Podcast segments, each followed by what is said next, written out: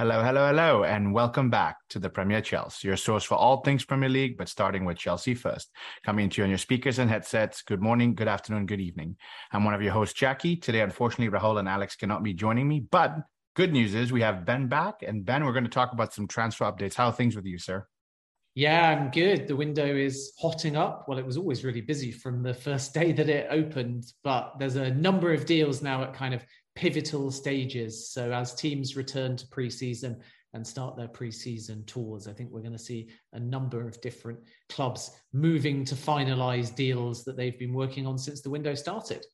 And one of those names that has been in and around Chelsea for the last few weeks now is Raheem Sterling. What can you tell us about what's going on there? Because I think, if I'm not mistaken, it's almost across the finish line. Yeah, I mean, at the time of recording, that deal is done as far as club to club agreement, and Raheem Sterling has had personal terms with Chelsea for a while. So it's really just the case of dotting the I's, crossing the T's, right. as we say in the UK. I'm sure that's an American phrase as well, but formalities essentially. And then Chelsea will plan an announcement. And I think sometimes when reporters like myself give you the information, fans confuse a agreement with an announcement. And it's totally up to the club when they announce it. The player has to go through various formalities that can range from signing to medical, and a club might also delay because they want to gather content with the player before they right. announce it so they can make a bit more of a song and dance about it, all of which can add time. And I think Gabriel Jesus to Arsenal was a good example of that. I said there was a verbal fee, I said there was an agreement, and then fans are saying, hey, where's the announcement? But just because it's done right. From the perspective of the club knowing it's done or briefing a journalist it's done that doesn't then mean that it's going to be announced at exactly the same time. So still possibly some patience with this one as to when chelsea actually make it official but as far as i'm aware raheem sterling will join chelsea. It is a case of when not if. And the fee will be very similar to Gabriel Jesus, around about 45 million plus add-ons, which was always my understanding. I'm sure I've said it on this podcast before that Arsenal wanted around about 90 million. So trying to convert it roughly off the top of my head into dollars 115 million dollars hmm. something like that i'm sure i'll be corrected by google translate but that was what city were looking for in terms of an all-in guaranteed base fee and that's good business for manchester city from those two players sterling and jesus and from chelsea's perspective they get an exciting talent at a peak age, who's a proven Premier League goalscorer and will also, I think, be a really good dressing room influence as well. So it's a move that makes a lot of sense. And unless anything between now and when this goes out dramatically changes in terms of a late swoop, Sterling is fully expected to be the first signing of the Clearlake Boehly era. Absolutely. And I think for Chelsea fans, I, I, appreciate you explaining the differences between what's going on in the background. I think Chelsea fans are just excited because the summer tour is coming. We in the US would like to see him when he's out here to play for Chelsea. But uh, good to understand the differences between maybe what's going on in the background and the scenes there. So hopefully we get to see him soon in a Chelsea shirt. But we've been going and looking through all of you know the, the transfer market news and all that. Another name with Manchester City and Chelsea is Nathan Ake. Anything happening there? He used to be an old Chelsea boy as well. Yeah, I think that the agreement is in place between Ake and Chelsea. Okay. So the player himself is quite prepared to return back to Stamford Bridge, but the challenge is in the finesse of negotiation, mm-hmm. specifically between Chelsea and Manchester City. And as I understand it, even though within meetings there is overlap of conversation between Ake and Sterling, there's been no ability, like perhaps when you do your shopping, to get a two for one or any kind of dual swoop that knocks any of the price off Ake. So Manchester City right. have been very clear that due to other interest and their estimation of Ake, Sterling is one deal, Ake is another. Chelsea may well end up getting both. That's certainly the plan, but Sterling is done and pending an announcement and formalities. And Ake, there's still not actually been a formal bid. And it'll be really interesting to see whether or not Chelsea are either prepared to pay what some would consider to be above market value or can negotiate Manchester City down a little bit. I think the good news is that City have got other targets in that area should Ake leave, but they are also prepared to keep the player. So right. now there's going to have to be some advanced negotiation and still a formal offer.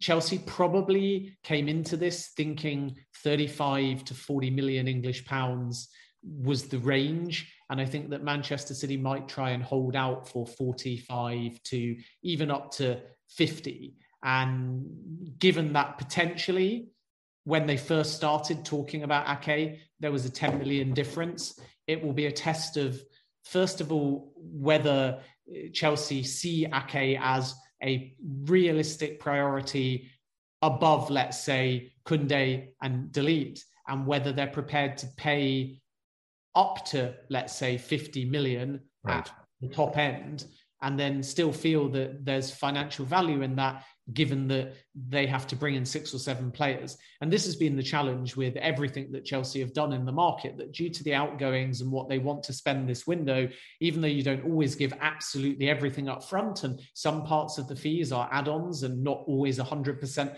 guaranteed, you've still got to find six or seven potentially at a top end of targets that can do a job within a squad or even be star players in the case of marquee signings like Raheem Sterling and stay roughly, I would say, within the 200 to 250 right. million bracket. So then suddenly you start weighing up, well, is that extra 10 million for Ake worth it comparative to finding a, another player that then allows us to pay the money for, let's just say, hypothetically, a De Ligt? And I right. don't think fans ever do the big picture maths because you look at each target and you say, well, why are we not just paying the extra five million? Right. Arsenal fans ask me the same thing about Youri Tielemans, and they say, why don't we just pay the 25 or 30 million? And it might be that Leicester are playing hardball in that deal, and beyond a certain point, you're just not prepared to add that extra four or five million because there's a more market value target or your overall maths doesn't add up. And we all in our heads, and journalists are guilty of this as well,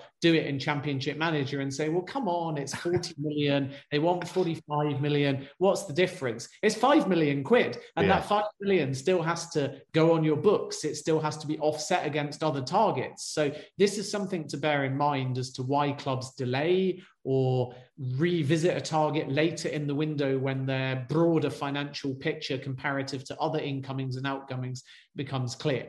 But with Ake, I think it's a very realistic possibility. Uh, Chelsea have had no problem selling the move to Ake. It's all just about getting in a formal bid to Manchester City. Uh, there's been advanced talks now, so they're not going to be as far apart as when conversations first started. But it all just depends on at what point City are prepared to come down and yeah. compromise versus how bullish they're prepared to be because unlike Raheem Sterling they really are prepared to keep Ake whereas with Sterling it's not that City wanted to let Sterling go per se because they did make a kind of move to see if there was any possibility of keeping him but with Sterling it was all about if he makes up his mind to leave, then City were prepared to negotiate based on being prepared to lose him. So there was actually a respect on both Chelsea and Manchester City's side to let Raheem Sterling decide. And both clubs then negotiated, being very prepared to go with whatever Sterling's decision was, despite some late conversations, I might add, from Manchester City just to see if there was any leeway. But Sterling had made up his mind because of the conversations that he'd had with both Boehly and Thomas Tuchel. Whereas with Ake, I think that City are basically looking for above market value right. before they're prepared to sell. Otherwise, they'll just factor him into their preseason plans. And, and, he's a good talent, an English talent, still young enough to do a good job. And, and I want to move on to uh, Matthijs de Ligt here in just a second, but I want to come back to a statement you made, which I think is very important. Championship manager, FIFA, whatever we as fans play, it's five million difference, not five quid. There's a huge difference between putting out five million, five quid, and us playing a game online. We don't necessarily understand the differences in the finances, and so I'm glad you mentioned that because it is five million pounds and not five quid. But let's talk about De Ligt for a second here. You mentioned him in links with with Nathan Ake and maybe Chelsea spend their money there, not there. Ake may have had some of the personal terms ish agreed. What's it looking like with De Ligt? Well, I think there's been an open race all week, and at the time of recording, there's conflicting information out there being given by all sides. So, De Ligt is open to the Chelsea move and Bayern Munich. Premier okay. League is a huge appeal. And in Germany, there are strong indications that they think they are ahead in the race and that Juventus want to do a deal with Bayern Munich. But Chelsea sources, as you would expect, because you never fully rule out a player, are still saying that they're at the table. And you're going to hear this a lot in deals, particularly when it involves a Spanish or an Italian club up against a Premier League club, that the Premier League clubs have their force in offering a more preferential structure. And that's the case again with Chelsea, that they will pay more up front. They may well end up making an offer that's a higher base fee, whereas Juventus is sort of now in a position where, because they've got two bidders, even if they wanted to do business with Bayern Munich, either because they think that's where the player wants to go, or who knows, maybe as has been reported in Germany, there's an option from Bayern Munich to come the other way. There's still going to be financial sense in keeping Chelsea at the table, not only because then you get a bidding war and the price is slowly rising higher and higher, but if they end up doing a deal with Chelsea, they'll get more, in all likelihood, money up front from the Chelsea perspective. Chelsea seemingly have moved away from any kind of swap deal at this point. So mm looks like a straight cash offer on the table. And I think that it still is an open race. And actually, and ironically, the indication of that is Manchester United supposedly making contact. And I haven't had hmm. time today to stand that up. But if those reports are correct, then you can't have two things an invitation of suitors and talks, whilst at the same time, allegedly, prioritization is being given to Bayern Munich because a club like a Juventus who want the money and have privately accepted that they probably are going to have to sell the player are not going to waste their time taking meetings with Manchester United if at the same time there's some kind of exclusive negotiation with uh, Bayern Munich. And I think that that is a clear indication that the race is probably still open. The challenge for all clubs is agreeing a deal with Juventus rather than the player. And I right. think that again tells you that De Ligt, a little bit like Raphinha, I suppose, even if he has a preference, is still very much open to Chelsea and very intrigued by the Premier League. And I think he'll take very well to the Premier League as well. But it's all about coming to a final agreement with Juventus after quite advanced talks with all clubs, at least verbally speaking, anyway. And I think that the base offer is probably going to have to be at least 70 million at this mm. point in English. And that's maybe five or seven million. And from their starting point, probably closer to 10 million higher than Chelsea came to the table with. Right. And I was always told that the straight cash deal would only be possible at a certain price, or Chelsea would only continue interest for a straight cash deal uh, if the guaranteed fee was low enough. And as soon as it became, let's say, in English pounds, 80 or 85, which is closer to the release clause, Chelsea would walk away. And we're creeping towards that without quite being there yet. But the feeling is now that it's a minimum of 70. Juventus maybe suddenly think they can get 75. And uh, I don't know if it will be 80 right. in terms of a fee. But you know, 70 plus add-ons is still quite high, even though the player's 22. So I think Chelsea are just weighing this up. They're trying to also work out their place comparative to other suitors, uh, but they're firmly in the race. And you know, the last update I got on this is it's an open race, and it's not true that you know it's only exclusively a negotiation with Bayern Munich. Uh, but the, that is the German perspective. You know, for balance, that the German reports think they're winning the race. Uh, Chelsea are sort of just intimating that he is um, one of the key key targets. Right. Uh, defensively, and obviously from Manchester United's point of view, um, they're nowhere near as advanced. And um, that's happened in the last 24 hours. So, as I said before, that's other reports saying that they'll enter the race. I don't think Manchester United can either afford him or would win that race in any way, shape, or form, uh, to be perfectly honest with you. And I also don't see too much logic in it, if I'm perfectly honest. from a Manchester United point of view because they need to strengthen in uh, other areas really first and foremost. And if they're going to bring in uh, Lisandro Martinez and if they've already got Malacia, then I don't see them finding this volume of money to get a deal done. Not if it's a straight cash deal, given that they're probably going to have to um, bring in a, a winger still right. potentially. And that might be somebody like an Antony. And if CR7 leaves, they're not going to get a ton of money back financially and they're also going to have to find then a flagship striker as well right. so I, I, don't see a realistic possibility it's only my personal opinion where manchester right. united enter the race or influence the race even for De Ligt. But those are the reports that's out there like i say uh, journalists are not able to confirm everything on every transfer and every story um, so i hold my hands up i've not been to manchester united yet specifically on De Ligt. I've been focusing on things like ronaldo and raphinha but i don't think they'll influence the race um, and, you know, Chelsea are still there. Uh, Bayern seemingly are increasingly confident. So it's just a case of monitoring it. And we will probably get more clarity over the coming days. Yep. And I think from a Chelsea fan's perspective, what's looking like the De Ligt transfer saga maybe dragging out, or in, in the case of Koundé, which has been going on since January, they're looking to get their marquee defender in so they can have a full preseason, settle in, and then get you know hit the ground running for the Premier League season. I think that's where it's getting some Chelsea fans some nerves. But like you've you've alluded to, a lot of this stuff takes a lot of time. Other bidding wars and things like that. But we've come from England, we've gone to Italy, we've talked about Germany. I want to talk about Spain a little bit because there's a video floating around of Todd Boehly in Barcelona, possibly having some communication with them. I think it's more around Alonso and Azpilicueta because you and I have talked about that as well. Uh, what can you tell us about those two people, as well as if there's any incomings from Barcelona towards Chelsea?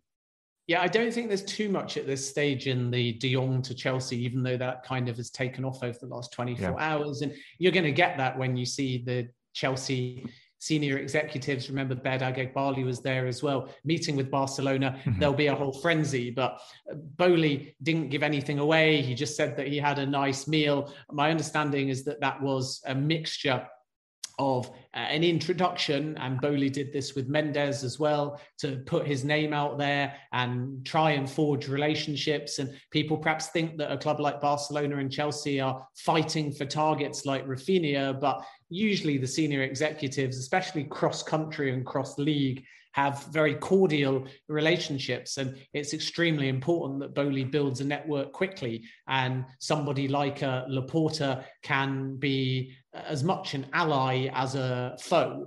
And professional relationships, regardless of who goes for what, who sells to who, who hijacks what deal, that core professional relationship between Boehly and other executives at big Champions League clubs, for example, is going to be really, really important. And therefore, a meal like he had is going to be very useful on a personal and professional level for Todd Boehly. Regarding Azpilicueta, who has come up in meetings between Chelsea and Barcelona, I think it is very likely that he'll end up at Barcelona and mm. that one is progressing. And Alonso wants the move there too. So Barca have always intimated that they're very confident of those two players and that Jules Koundé is still on the table as well. And I think that Chelsea have been very respectful of Azpilicueta and his wishes because Azpilicueta himself has been eh, extremely patient and he's making sure if he does leave, it's on the right terms at Chelsea Football Club. And that is important. So ideally, Chelsea, knowing they're thin defensively, would like to try and persuade Azpilicueta to stay. But I say that very generally. I'm not saying that Chelsea are actively trying to do that. I'm not saying that Chelsea are hopeful in any way. But Chelsea have done their part to listen to Azpilicueta and assess the situation because he's been such a loyal servant to the football club. And having had those conversations historically, they have come to the realization that he still would like to leave if at all possible. And that's now looking more and more likely that both of those players, but certainly Azpilicueta first and foremost, will end up at Barcelona. So I don't see Azpilicueta staying, unfortunately. However, if anything falls through or if anything changes, the whole point with Azpilicueta is that he's given Chelsea full professionalism to the point where if he does end up through any unlikely eventuality still at Chelsea, there'll be no friction, there'll right. be no acrimony. And it's that professionalism, I think, that can almost earn you a move in the same way that Raphinha returning to training at Leeds has helped escalate the situation as well. Because when you see a player not forcing their way out in the same way that seemingly Cristiano Ronaldo mm-hmm. is trying to do, the selling club respect that and they give value to that and they do everything within their power to try and get you the move that you want within reason because they respect the fact that the player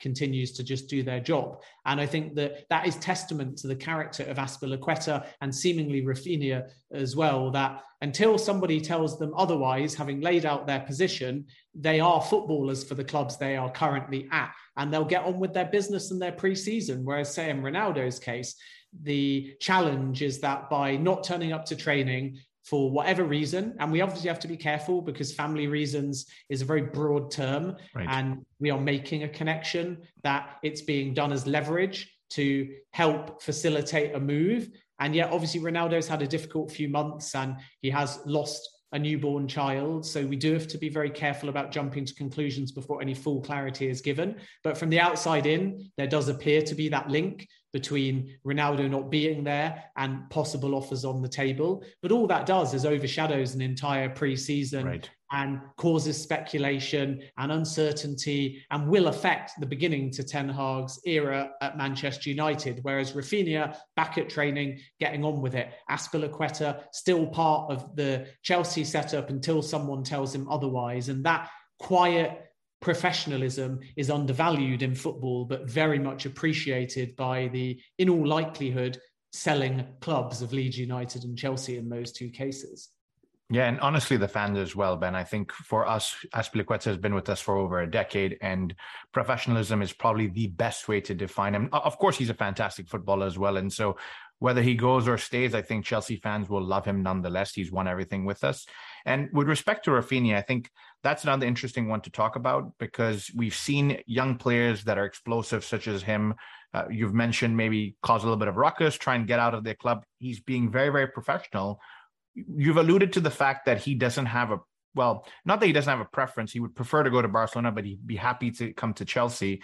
Do you know how far along that is? Do you know what the, the selling fee? I mean, Leeds have agreed with Chelsea, I think, at selling price. Do you know where all of this is with Raphinha right now?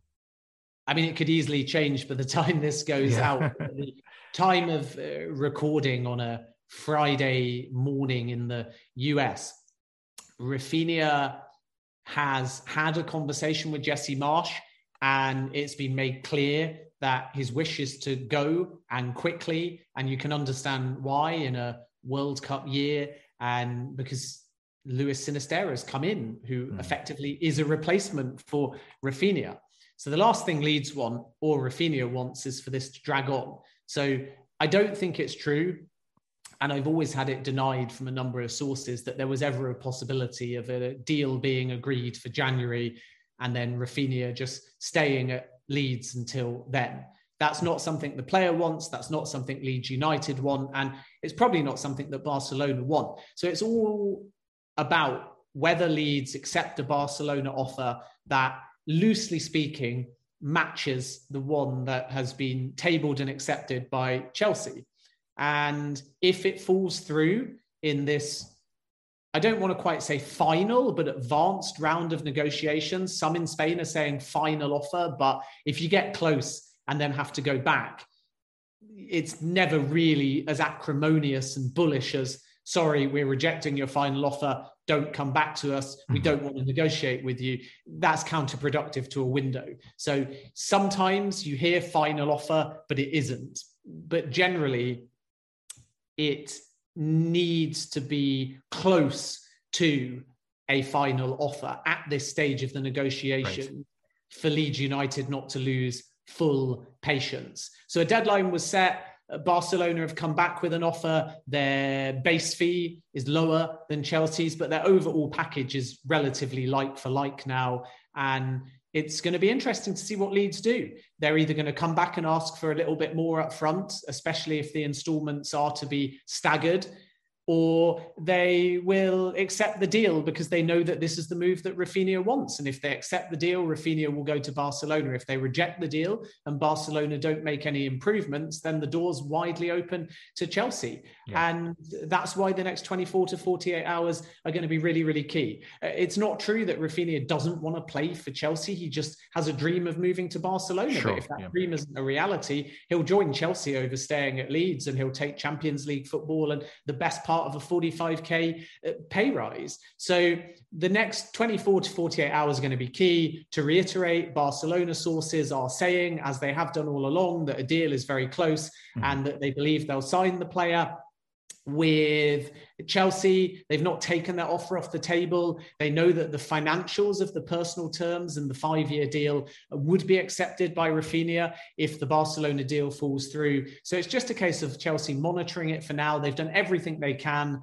They've been fast and bullish in their negotiations to try and force the issue. And now they're just going to have to wait and see what the conclusion is of the talks between Barcelona and Leeds United before knowing what the next step is. I would say at this point, it's more likely that Raphinha does go to Barcelona. That's just my personal opinion. Mm-hmm. But I certainly wouldn't shut the door on Chelsea simply because their offer is more preferable to Leeds United, even though financially speaking, Barcelona have now been able to loosely speaking, match it. And the reason why I say loosely speaking is because if you add up all the permutations, then they've matched it. But obviously, Chelsea's is more money up front, it's a higher base fee, whereas Barcelona's is more add on heavy, and the guaranteed fee would be paid in more installments. So if you Leeds United, you still would rather, if you're only judging it financially, accept Chelsea's offer. But that again is all about why professionalism of players is important because Leeds are looking at how they can help Raphinha realize his dream, but without, you know, getting themselves in a position where financially they don't take a deal that makes business sense to their football club. And that's part of the finesse of the next right. 24, 48 hours of negotiations. Because Leeds aren't just going to accept something for the sake of it. But what Leeds will do is accept something that gets close enough to Chelsea's offer and matches it in terms of value with add ons if it makes business sense to them, because they do know where Raphinha would, in an ideal world, like to go. So mm-hmm. Chelsea are a bit powerless at this point, but they've done everything they possibly can to try and get it over the line. And now they're just going to have to wait and see what happens over the course of the coming days. Yeah, and, and from a fan perspective, and I'm sure not all fans share my opinion, Ben, but it's difficult as a Chelsea fan to, you know, offer Raphinha seemingly what he would like and then see him drag out for his dream move, almost like we're the backup. And I understand that it's business at the end of the day and things have to happen. But as a Chelsea fan, maybe we should be moving on, looking at other places. But I want to ask you something outside of just the transfers. We've all heard about the financial issues that Barcelona have had, but they are seemingly finding a way to make offers and try and bring in players. How are they able to stomach all of these financial changes that they're putting onto the market here? Well, I think they have had some investment coming in, and they believe they're going to get more investment also over perhaps the course of the next few weeks. So that's one thing to kind of stress that you know, capital has come into the club. And as soon as they got that Sixth Street capital as part of a TV rights deal in the US, from there, they moved quickly on a number of different areas. So I don't think that it's perhaps true that they're as handcuffed as they were maybe a few weeks back. But they've got such a high volume of incomings and such a high wage bill and they're billions in debt or a billion in debt. So that is a factor. And the way that they can get around that is in a number of different avenues really. First of all it's just income coming in and that might be where, for example, De Jong gives them a little bit more leeway. Second possibility is just continuing to do these type of TV style deals that can bring them in a couple of hundred million. Third way is reducing the wage bill and that will allow them a little bit more leeway. And for example, Dembele, if he signs, will take a pay cut. They want De Jong to take a pay cut as well. So there is another way of recouping a little bit of information, a, a little bit of uh, financials as well from the existing wage bill. And then the COVID adjusted figures under financial fair hmm. play. Mm are another way of kind of offsetting more losses than you'd normally be able to do.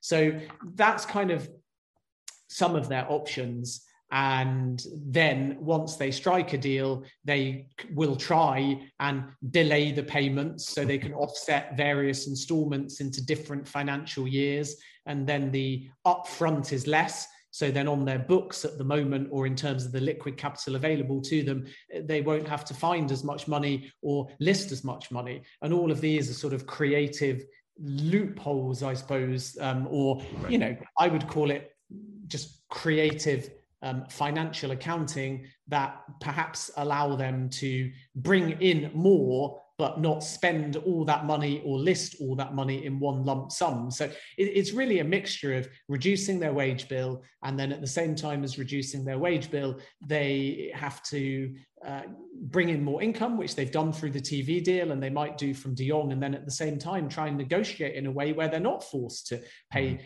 a ton of money up front. And uh, they've done that quite well, in fairness, considering the level of debt that is at their uh, disposal and how handcuffed they've been in being able to register players and how high their wage bill is to still be even in the conversation for Lewandowski and Raphinha and Kounde and uh, Dembele uh, is quite incredible, really. Yeah, uh, they always find a way, and perhaps only they really know how. Uh, but from the outside in, and from talking to sources, those are some of the tactics that uh, they're probably using to try and offset their debt and um, actually move in the market.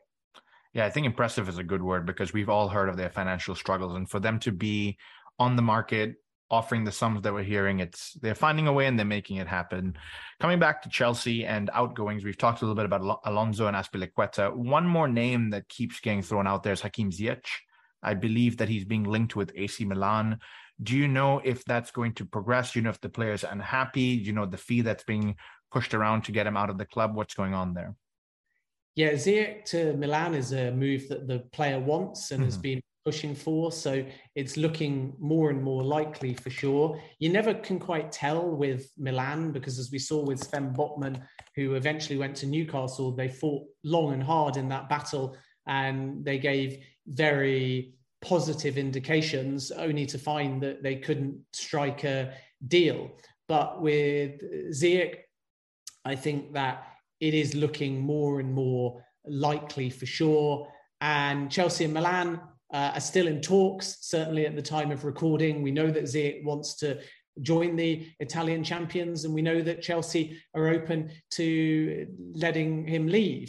Mm-hmm. The issue for Chelsea is obviously the fact that whatever they sell him for, they're going to lose a ton of money uh, because they paid 36 million, I think. So that's about 50 million dollars for Ziyech back in 2020, and he, he, just hasn't been able to hit the ground running, has he? Uh, Chelsea, and it would suit all parties to get rid of him or sell him.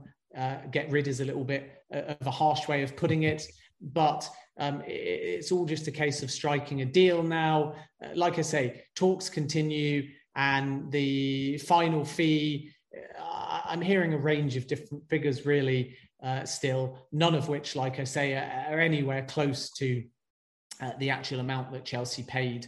Um, but I, I, think that realistically, it's probably going to level off money wise. Um, a lot, lot less than that $50 million uh, that have been quoted for Ziyech. Um, and AC Milan, unfortunately, from Chelsea's point of view, therefore might get a, a bargain. Um, and he'll probably end up doing quite well at Milan, um, yep. in my opinion, as well. And that's the sort of sad thing that, you know, everything about Ziyech um, should um, point towards um, him having attributes to succeed. Um, and now suddenly, you know, you not only have to sell him, but for a fee of, I don't know, 20 to 25 million euros, something in that ballpark, uh, maybe 30 at best from Chelsea's point of view. So that totals something like a 10 million loss from what you paid. And then you might end up seeing him totally succeed in Serie A and um, even come back to haunt Chelsea in the Champions League. Um, but this is just the reality of certain players don't settle in the dressing room. They don't settle in the lifestyle. They don't settle in the culture. They don't settle under the manager. They don't settle in the system. And I think Chelsea just have to cut their losses. Now they've got a willing suitor. And um, I think Ziyech to AC Milan um, will end up being a done deal. There's been other interest in him. I mean, I, I said before Leeds um, looked at Sinisterra that they um, had potentially Ziyech on their radar mm. as well. And that's very telling because not only, by the way, do I think Ziyech wouldn't go up to Leeds, but when clubs inquire about a player of that caliber, they learn very quickly whether a move is or isn't realistic. And it's not only about Ziyech wanting, say, Champions League football, it's about what's right personally for the player. And I do think that there's been some Premier League interest in Ziyech, although nothing advanced, but there's been some inquiries. And each inquiry that's come in, it's the same story that I think he just wants out of not just Chelsea, but the Premier League. And that's why I think that it is a matter, only a matter of time uh, before Ziyech ends up joining AC Milan. Yeah, and I think it makes sense as much as a Chelsea fan, we want to make sure we keep top talent. I think with Sterling coming in and Hakim Ziyech going out, it almost balances the team a little bit to have the right amount of players for that forward line that Chelsea have. Uh, one more man I want to talk about, and you've mentioned him quite a bit, Ben, and we'll be respectful about everything that's going on with him. But CR7, whether or not he's pushing his way out, are there any offers on the table? Are any potential places that he could end up going should this come out to be true? Yeah, the Ronaldo situation is very intriguing. We know that he's not going to be on United's preseason tour. We know mm-hmm. that Boehly met with Mendes and discussed Ronaldo along with a range of other players. Bayern Munich say they're not interested. That may change as or when, and when being more likely. Lewandowski finally ends up at right. Barcelona. PSG are not interested. And Napoli are, but can they get a deal inclusive of his wages? Or is CR7 at the age of 37 to play in the Champions League prepared to take a mm-hmm. pay cut?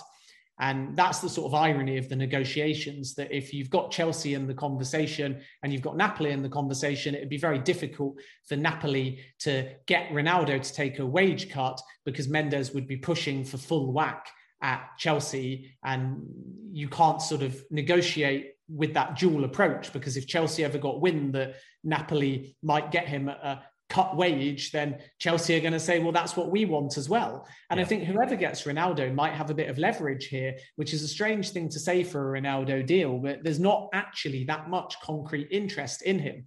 And with Manchester United's stance officially, even if it's to be taken with a slight pinch of salt, being that Ronaldo is not for sale, he doesn't have that many options in how he negotiates right now if he only wants Champions League football. And if he reneges on that and says, well, I might consider a move to Roma and Jose Mourinho, for example, then Manchester United are just going to turn around and say, well, hang on a minute. You're not for sale if actually your logic here is you just want out rather than you want to compete to try and win the biggest trophy in football of them all at domestic level, the Champions League, because Manchester United have got Europa League football, much like Roma. So it's a really intriguing dynamic at the moment. Privately, Manchester United accept, I think, that Ronaldo will leave if a satisfactory offer comes in. Publicly, they'll continue to say not for sale.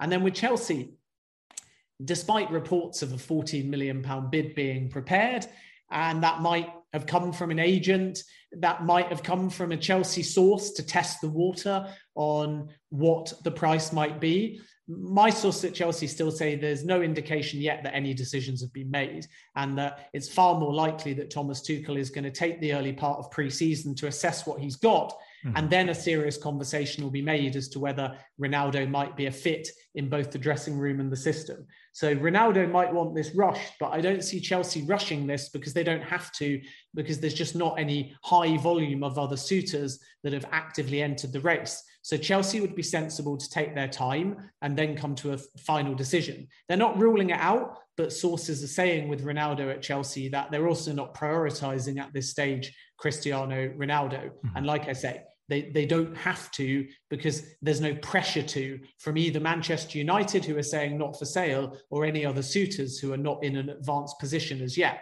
That could change pretty quickly, but at the moment, Chelsea, if they wanted Ronaldo, could very much negotiate on their own terms. And Napoli haven't done anything more substantial than expressed an interest at the time of recording. So then the big question is really does Tuchel want Ronaldo? And if Chelsea's ownership group are true to their word and Tuchel says no, then Cristiano Ronaldo will not move to Chelsea because the indication from the ownership group is that Tuchel will take the final say. Right. And it'll actually be quite interesting for me if Cristiano Ronaldo just doesn't join Chelsea, because then that's evidence with other transfers and in the bigger picture that Tuchel does, in fact, at the moment, have all of the control and power, which might, even to a Ronaldo fan that also supports Chelsea, be quite reassuring because that's the only way we're going to know 100% if Tuchel has all of the power. Mm-hmm. Whereas if Ronaldo did join Chelsea, of course, the PR will be Tuchel wanted him. It's Tuchel's decision. It's good for the football club. It's good for the brand. But I do think if Ronaldo joins Chelsea, part of that will be a flex by the new owners to convince Thomas Tuchel, and it will be led by Clearlake Capital and Todd Boehly. And we'll never know because the football club's not going to turn around and say he's great for the brand, but Tuchel wasn't really sure. We're always going to hear a unity, and every football club does that. But obviously, if he doesn't join, we'll know categorically that Tuchel has said no, and then the ownership group have respected that. So it, there's no clarity yet at this point. There's no formal offer that has actually been made at the time of recording. There's no indication yet that Thomas Tuchel has been persuaded either. Uh, but Chelsea are not ruling it out, mm-hmm. and Ronaldo doesn't have too many options at this point. So it, it's a very messy narrative, and it's one that, if it's not resolved quickly, will overshadow Manchester United's preseason and the start to the Ten Hag era.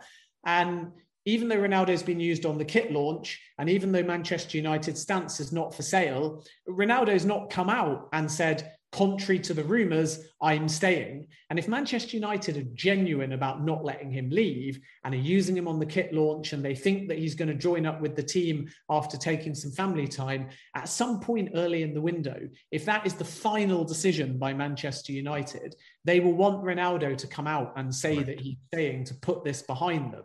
But this is also not just a battle between, say, Tuchel and the owners at Chelsea. This is also a power dynamic between Ronaldo and Manchester United. And if Manchester United thinks that they can keep Ronaldo come what may. If they're genuine in that not for sale, they'll want Ronaldo to clarify his future early. But if Ronaldo thinks that he's got all the say and it doesn't matter what man you think, if Ronaldo just continues to not turn up, then he'll get his move away. And as soon as he gets a concrete offer, Manchester United will cave, then he'll just proceed to not be a part of anything. And then it puts Manchester United in a very awkward position, regardless of what happens. So that's the situation. We're no clearer to knowing in what direction this is heading.